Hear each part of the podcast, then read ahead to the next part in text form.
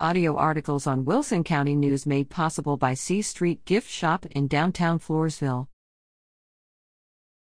STAAR Scores show continued struggles in math, reading. Texas public student scores in standardized testing continue to improve since the pandemic, but more than half of those taking the test still struggle with math, and just under half read below grade level, the Texas Tribune reported. Students in grades 3 through 8 took the state of Texas assessments of academic readiness tests in math and reading last spring.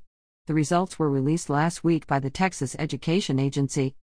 Math scores have improved since the pandemic low of just 35% meeting grade level or above in math in 2021, up to 43% in the latest STAAR scores. The percentage of students reading at grade level or above was essentially flat at 52%, but still above pre pandemic levels, which were 47% in 2019. Teachers across Texas continue to work with passion and skill to help students learn, said Mike Morath, Texas Education Commissioner. This year's results show the efforts of our educators continue to deliver improved results for students. Lawyers Paxton used burner phones, fake Uber account. A series of documents filed by House impeachment managers claim suspended Texas Attorney General Ken Paxton gave indicted real estate developer Nate Paul unfettered access to the AG's office in order to harass his enemies, the Dallas Morning News reported.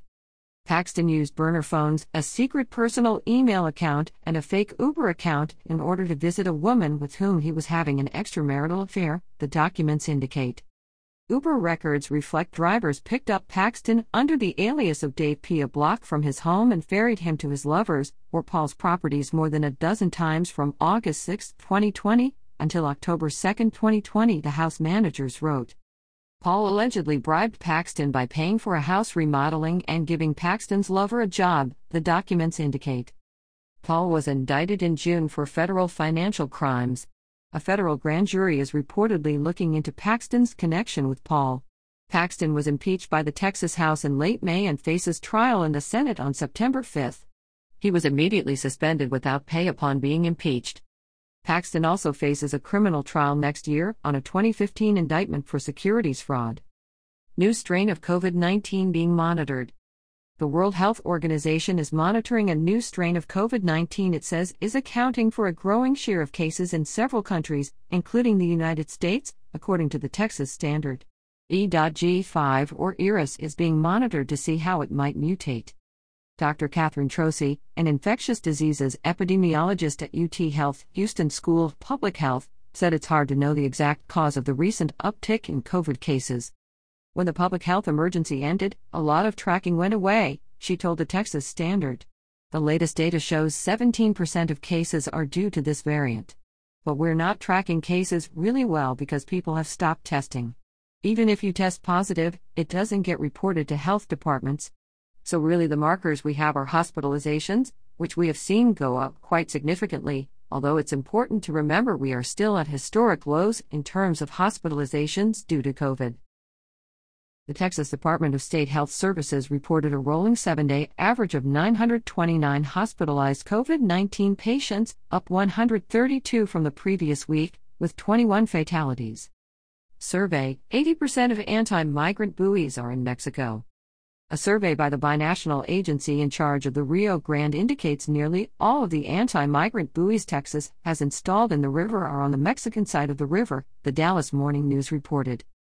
The survey by the International Boundary and Water Commission found that of the 995 foot string of buoys installed near Eagle Pass last month, 787 feet, nearly 80%, are on the Mexican side. The U.S. Justice Department has sued the state in an attempt to force it to remove the barrier. In court, the state has insisted the barrier is on the U.S. side of the river. Mexico contends the barriers violate both federal law and an international treaty between it and the United States employment records set in the state? Texas has more jobs and more people employed than ever before, according to the Texas Workforce Commission.